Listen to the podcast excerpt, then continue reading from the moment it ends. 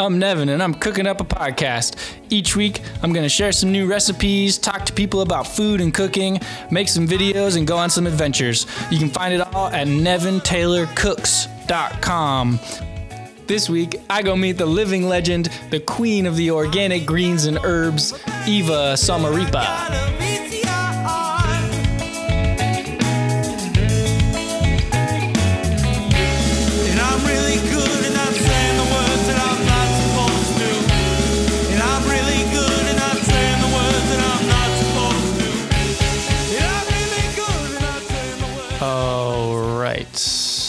Right.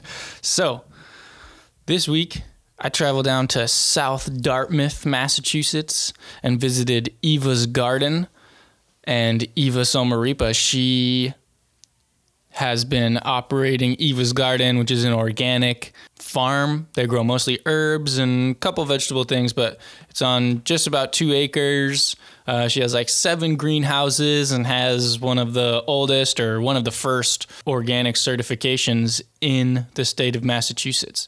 So that's pretty cool. She's been doing it forever. She built it up from just her growing herbs and trucking them up to Cambridge and selling to some people uh, in the neighborhood to this like bustling, vibrant, community based place. And it's just, you know, her energy is just unreal. She is the subject uh, of a book that was written, a cookbook. It's called Wild Flavors. It was written by Eva's friend Didi Emmons, who spent a year down on the farm with her, profiling some of the interesting and little known herbs that Eva grows on her farm and giving recipes for them, how to use them, stories behind them, um, stories about the community around. It's really an awesome book, and it's really it, every time I pick it up and look at it, like it's just it just keeps getting better, and it's always new somehow. Like I always look at it, and I'm always, or you should check it out. It's called Wild Flavors. Um, Eva herself is just a really special person. She's she's vibrant and always on the go. She's always finding things to get into around the farm and projects to work on. She gave me this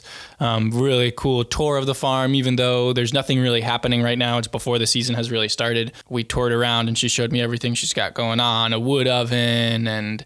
Uh, all that we dug up some sun chokes together, and she dug up an angelica plant and gave it to me, which is this like really pungent herb. Um, so yeah, that was really cool to be given an angelica plant from her farm. Hopefully, I'll have it forever. You know, pretty cool stuff.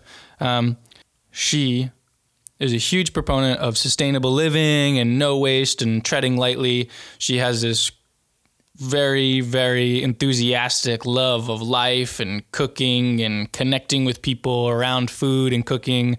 It's really something special to be around. And she has this passion, this like really, really energetic passion for discovering and new ideas and and new things around food and cooking and growing food and creating and learning. And yeah she cooked me lunch two days that we were down there um, which was really special too really cool. Um, she made me a salad which was her mixed greens with some boiled potatoes and just uh, vinegar and olive oil on it. And it was you know really good. Yeah so so far going down there and being able to spend a couple of days with her has been one of the greatest things that's happened on this journey so far. So super grateful. Thank you, Eva, for sharing your time and energy and and your love for life and cooking with me and allowing me to share it with other people. So this is me and Eva in conversation about everything. Hello, I'm Eva Sommaripa. Think summer reaper. And um, I am a farmer in Dartmouth, Massachusetts, where I have been growing things for over 40 years. And um, my friends let me build my pottery kiln on their land at the end of Jordan Road. And I totally fell in love with this area and the meeting of water and land uh, and the ocean and that coastal environment, which, uh, for unexplainable reasons, I from the Midwest was just uh, totally um, struck by its its beauty and uh, was drawn to it like a magnet. Well, somehow this little pocket of uh, of land uh, where we are in in South Dartmouth um, ended up being off the beaten track. and it wasn't developed like the Cape was. It's also a different kind of soil, whereas the Cape is very sandy. Uh, this is more clay, and um, just because of its geological history, and it's really, really good growing land, and um, and also because it's just south of the Cape, it's actually it gets the Gulf Stream which then is goes out to sea uh, as it moves north and bumps into the Cape. So the climate is uh, cooler in summer and warmer in winter, just enough to, um, because of that uh, modifying influence of the Gulf Stream, stream, just enough to make it a little friendlier to growing things.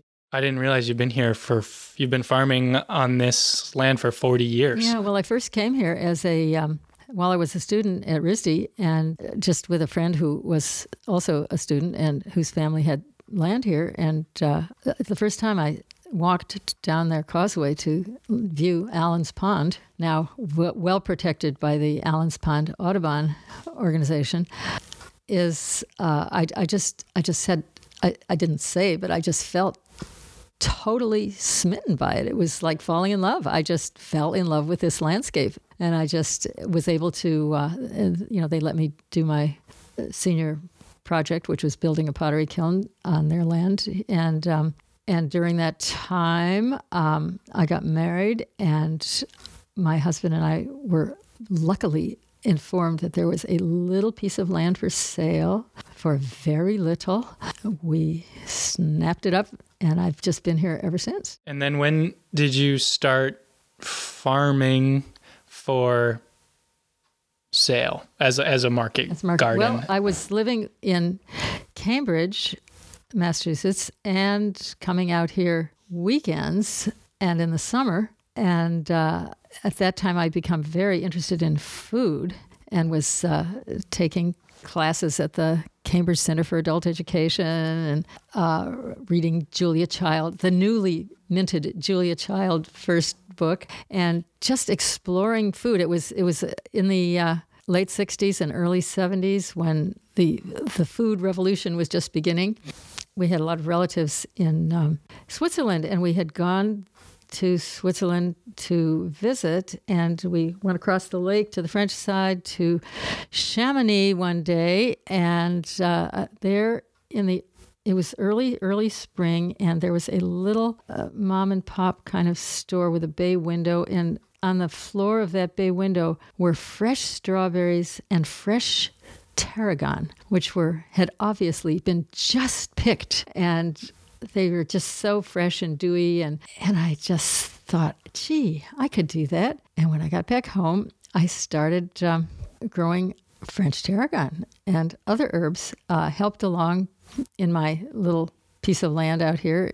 I, actually started a little earlier when I when my my friend's family let me build a little cabin while I was doing my uh, pottery kiln. Matriarch of that family, famous Dodie Powell, who many people still remember out here, um, knew a lot about foraging and a lot about gardening and uh, helped me get started with my first little garden, which was kind of a subsistence thing. And I had that little garden and the shellfish from the marsh, also with the help of a French Canadian woman named Noelie Houle, who raised goats in Dartmouth. And, and she grew a lot of herbs for which she considered to be good food and medicine for her goats. And she gave me divisions and cuttings and got me started on, on growing herbs in particular. So between the the, the French tarragon and and the uh, other wild type herbs that she had, uh, I established quite a nice little herb garden. And the flavors and the aromas and the textures and the colors I found totally wonderful. So I just kept growing more. And, um, and since I was going commuting back to Cambridge most weeks, except in the summer, I, um, I thought, well, I might as well bring a few things back with me and see if I can sell them. And in those days, you couldn't get fresh herbs very easily. This is in the early 70s. The the bread and circus store in my neighborhood, which was a was followed later be, became a Whole Foods store. That, and then a couple of restaurants. Uh, the Charles Hotel was just opening up, and Henrietta's Table, which is still my much appreciated customer, started buying, and I would just bring my herbs to places, and they were generally the chefs were so happy to see really fresh herbs, and that uh, I built up a little group of customers, and I would just um, bring things with me when I when I came into town. It was kind of patchwork. And it it, it was uh, uh, uh, it, it just speeded up and got and increased. It just grew and and uh, so one person would tell me about another person, or another person would hear about me, and and slowly but surely, uh, the garden got bigger. At that time, it was still primarily herbs, although I grew other things just for the family. And by the time I had little kids, uh, I didn't want them to feel that there were that they couldn't just pick things and eat them in the garden. So I was I got interested in the organic uh, movement, which at that time was just starting. And I think I was one of the very first people in Massachusetts to get organic certification. The farm then got too big for me to handle all myself. So I started hiring someone to help out, and, and it just incrementally uh, increased. And I had to learn a lot of things about running a business the hard way. Uh, but now it's, uh, it's um, fairly efficient, and we've kind of reached the limit of of the growing area that we have, which is only about two acres. Uh, very very small for a, a farm. But um, because we have fairly high priced things like herbs that you can do also a lot of on a small space, um, it, it it has worked out. And uh, my one of my other passions is no waste.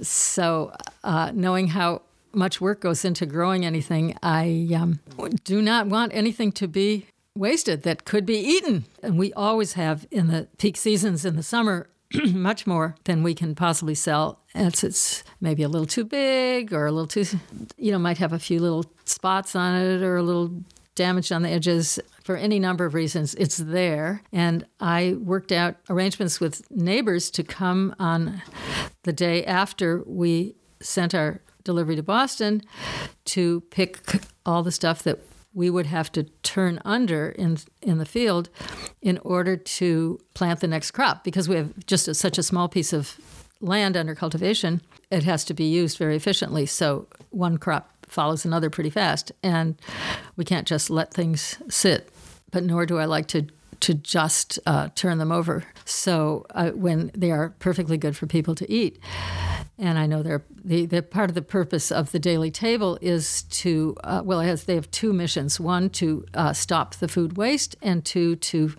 provide food for people who um, might not be able to afford it at normal prices.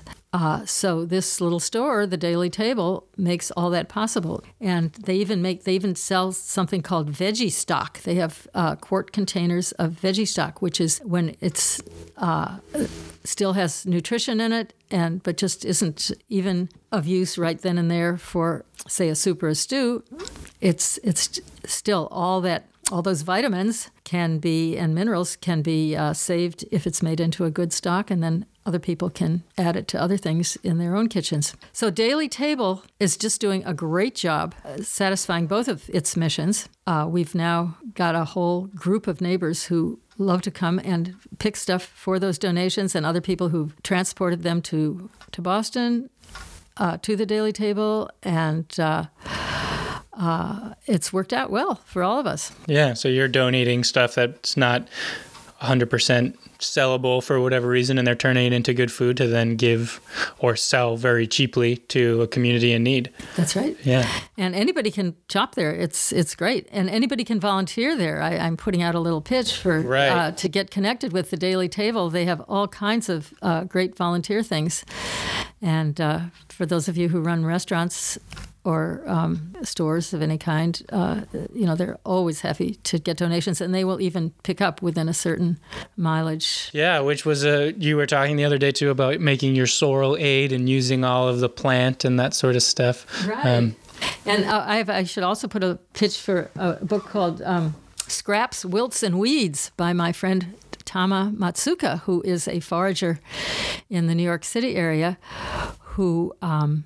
has written this book, Scraps, Wilts, and Weeds, along with uh, Mads Refslund, who is, I believe, one of the founders of Noma Restaurant, have uh, written this book just last year, 2017, Turning Wasted Food into Plenty, which is dear to my heart. Oh, another place that we do uh, contribute stuff to uh, in the same manner is uh, Haley House Bakery Cafe, and Haley House um, also has a food pantry and soup kitchen in Boston, and uh, both of those places do great things with. Um, extra food if you can only work out the, the system to get it to them. But they're always uh, very happy to to make good use of it. I wanted to talk a little bit about uh, we talked you talked about growing herbs and all that sort of stuff but what has gr- drawn you to maybe growing some more unique types or varieties of herbs like well, I think some of it is just the thrill of discovery.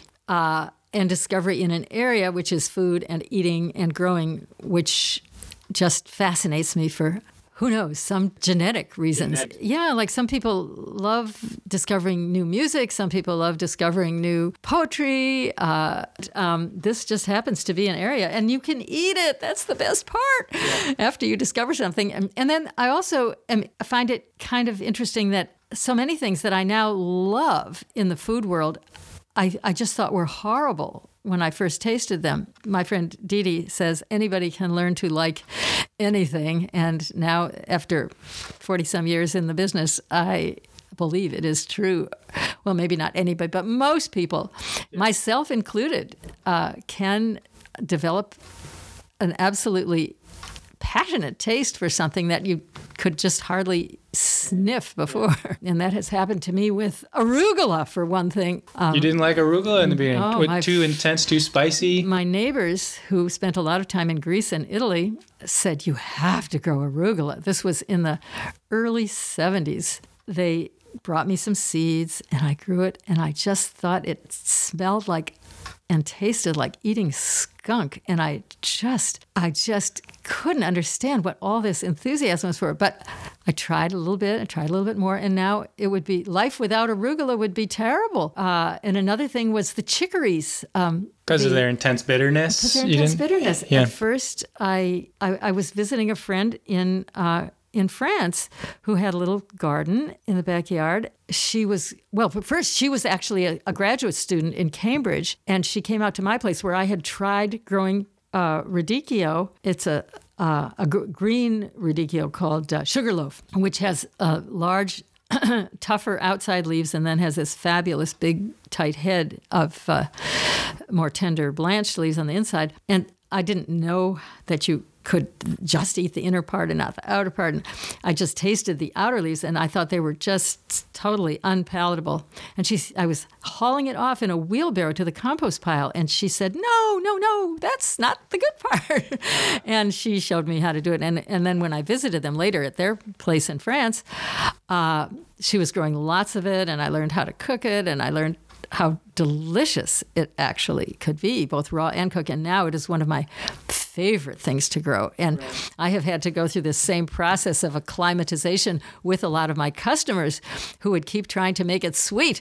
And, and um, educating yeah. you, you became so I became and the educator, taking people down the path that I had been between uh, barely wanting to touch something to absolutely adoring it. And I've seen in the many years that I've been in this, uh, one thing and another, coming from barely appreciated, if at all, to being um, much enamored by it. So I, I have this this urge to try all of those things, as long as they're liked somewhere by somebody. It's worth a try so there's this seeking things out and and finding and, and wanting to play the game of I didn't like it yesterday, but I may like it a lot tomorrow.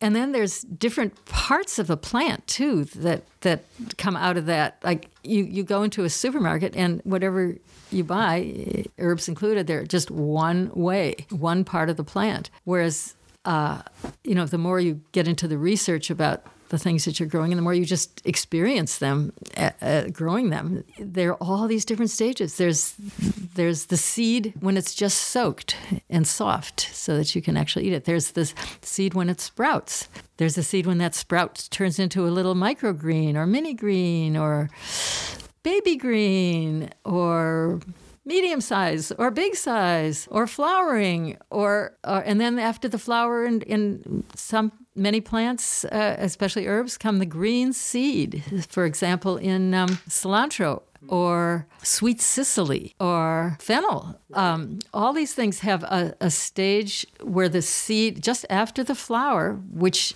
and the flowers are often absolutely delicious the best part of many many herbs. Uh, so you get this little green seed, which is chewy and soft and Delicious. seems to Yeah. uh, concentrate the flavor. Right. It's like an explosion. It's like the whole plant concentrated in one In little. little seed. But a lot of and a lot of people, to your point, a lot of people, growers, would consider that something that you don't do with fennel. If it flowers, it's gone too.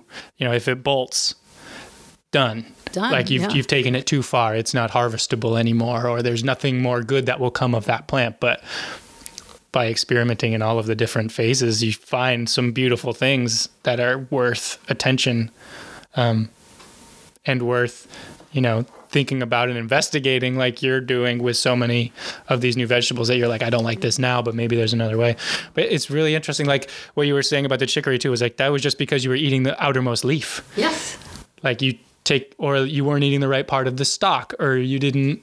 And there's just so many different ways to interact with that plant and to just like write it off as like a, you know, it's like so many people Yeah. do of like, you know, I don't like that or that's not. They're not willing to go that next step, I guess. So like they a, don't have an opportunity sometimes. Like when you're growing it in the garden and you're handling it at all stages, and you just get in the habit of just putting things in your mouth that are in the garden, and you just try it. And and it's interesting how you can stretch your your taste too. Uh, for example, now I, I start eating the more and more outer leaves of those chicories, and except for perhaps the most tough, really old leathery ones. I find that my tolerance and my enjoyment has increased for the more bitter parts of the plant as well as and then some of them don't have such tight heads. Um, there are loose leaf chicories too, which are which vary in their degree of of uh, bitterness. You know, you actually get to the point of of, of loving that bitterness and and then combining it with other looking for it and combining it with other things. And so it's it's a constant endless evolution and exploration. And that's what's happening here too Con- like and you know micro looking at a plant but then also macro looking at the farm as a whole and how it's evolved over just starting with you and growing herbs and bringing them to the city on the weekends you know to to friends and growing it from there yeah exploring i love it And even in my own cooking, in my kitchen, which is a constant, ongoing improvisation and experiment. I mean, I will use a recipe as a as a, a reference, but rarely do I ever actually follow a recipe.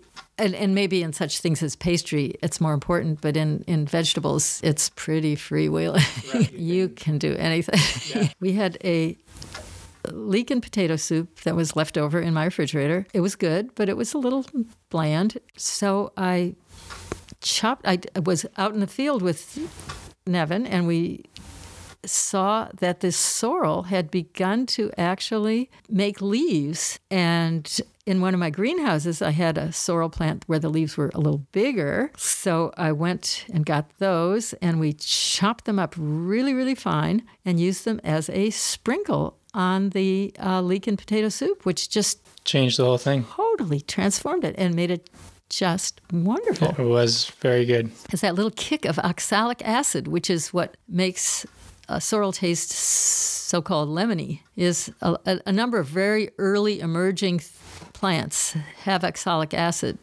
That's something about it must make them either tolerant to the weather or uh, resist hungry deer that might come around wanting to eat them. So sorrel is a plant that is the easiest imaginable thing to grow. If you start it from seed, it, it's foolproof. It, they almost everyone will germinate. It grows really well, really fast, uh, and put them in the field. They are totally perennial. They can withstand really cold weather. They will come back year after year, and eventually you will have to divide them because they just get overcrowded, which is easy to do just with a shovel down the middle and then once you get it somewhat cut you can divide them with your hands into you know one clump of sorrel that's maybe two or three years old you can divide into probably 20 Yeah. different little individual plants That that season will grow into be to be just as big as the parent one. And uh, but so they are one of the earliest earliest things up in the spring. So you get out there, you get those leaves, you can use them in sandwiches. Uh, one thing, a little caution about the oxalic acid. Some people that have certain kidney problems aren't supposed to have things with oxalic acid, but for most people, uh, it's fine. Anyway, the um, uh, so the sorrel is there in the early spring. You get two or three cuts off of it, and then it will start going to seed, and it makes a long stalk, and the stalk will produce flowers, and which are kind of you, you wouldn't think flower when you looked at it. It's it's an obtrusive little cluster of things, but then they eventually become seeds.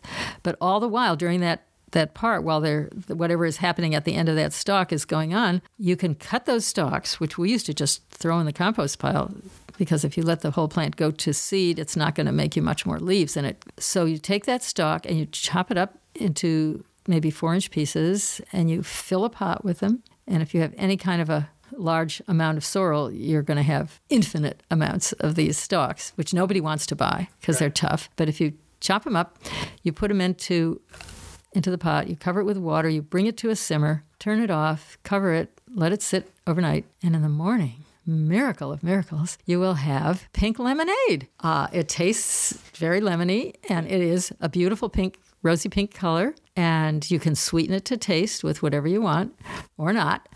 And depending how evolved your, your taste for sour is at that point. And um, you uh, just use it as a drink. I mean, just by itself, you can make it be an alcoholic drink, you can make it be a sorbet. So, what are some of the other unique and interesting things that you grow on the farm that maybe people aren't used to seeing or hearing about? Oh, So huacatay is one of my most recent discoveries. Uh, a couple of chefs had asked me, "Do you have black Peruvian mint?" I thought I knew all the real mints. I had never heard of black Peruvian mint, and uh, so I did a little research, and then it turned out that a neighbor was actually growing it and had a ton of extra seeds.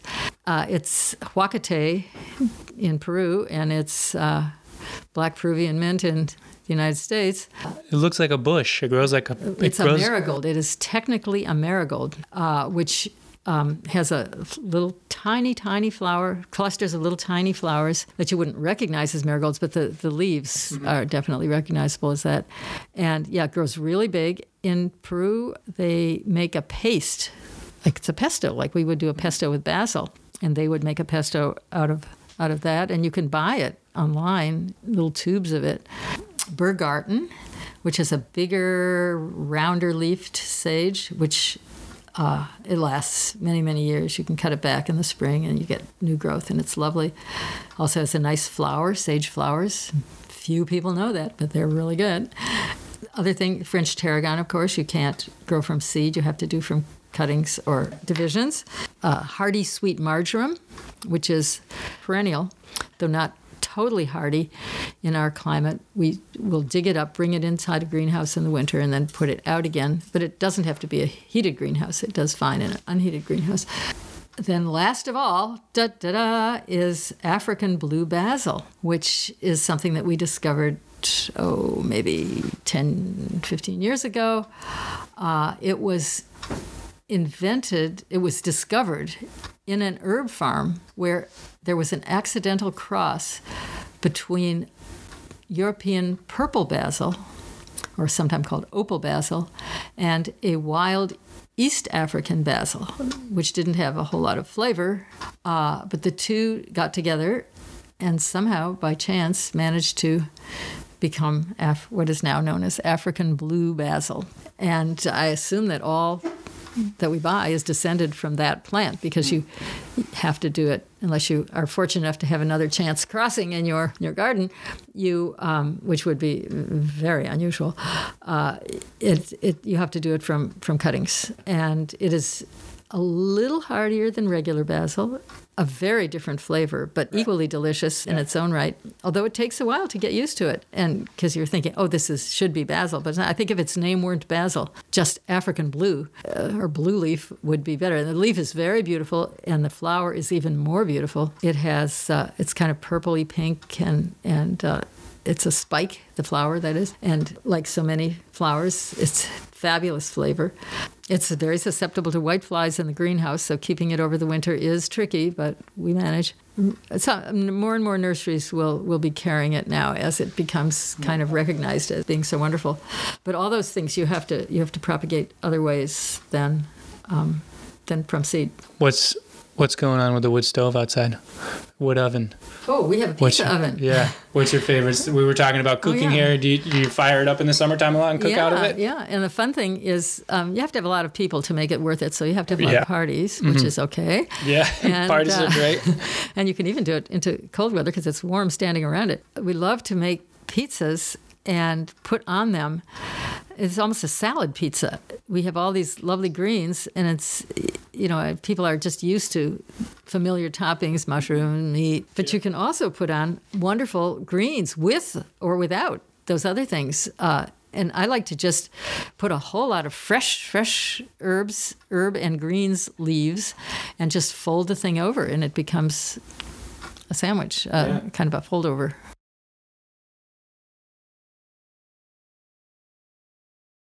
We, we don't grow a lot of vegetables, but we do grow, uh, but one that we do grow every year, and we don't grow it, it grows its area, and we harvest it. Uh, and that is sunchokes, also called Jerusalem artichokes, also called Terrasol, a new name suggested by a wonderful farmer in Maine named Will Bonsall, who is also a wonderful author.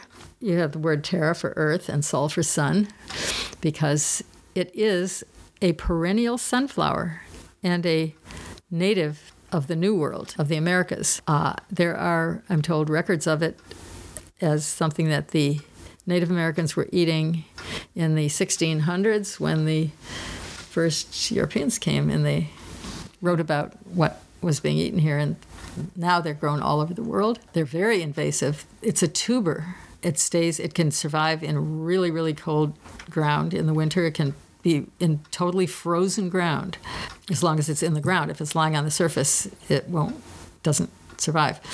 But uh, then it comes up in the spring, and ours have just started making little sprouts and little roots, and each one will grow into a very, very tall. The flower, which opens in October, is like a looks like, just like a tiny sunflower, which it is, and it turns toward the sun. Um, the, the Jerusalem of Jerusalem artichokes has nothing to do with the city. It's from Jeru turned toward the sun. And the artichoke part, I guess some people think it tastes somewhat like an artichoke, which I guess you could say, but uh, that in which and so you can eat the flower and you can eat the tuber. And the tuber, which grows uh, they radiate out like a potato from the which is also a tuber from the original tuber which made the, the plant is the delicious part and you can we dig them fresh all winter long by just putting a tarp down over where they are if it's going to be very very cold so that it doesn't freeze right under them they have just a wonderful flavor which you can become quite addicted to it's really and some people are not able to digest that effectively, so they have sometimes actually rather painful gash problems with them. But so if you have never had them before, start start slow and just have a little bit. Well, you can also ferment them, and for some people that I know that had were not able to comfortably digest them uh, even cooked, found that after they were fermented, just like you would do, and you can ferment them same way as sauerkraut, salted water, and and uh, they and it just takes a couple weeks, and you have this perfectly fermented product. And I, you don't peel them, just scrub them, and, uh, and have them fairly fresh so that the skin is tender and not crusty. Eva, thank you so much. This was a great conversation. Thank you. This whole experience to me is success. Well, I really appreciate that you're that you're doing this. That you're getting out on all these farms and fisher fishing boats and things like that. Um, years ago, a group of chefs came out here to visit, and they were amazed to see that potatoes grew in the ground.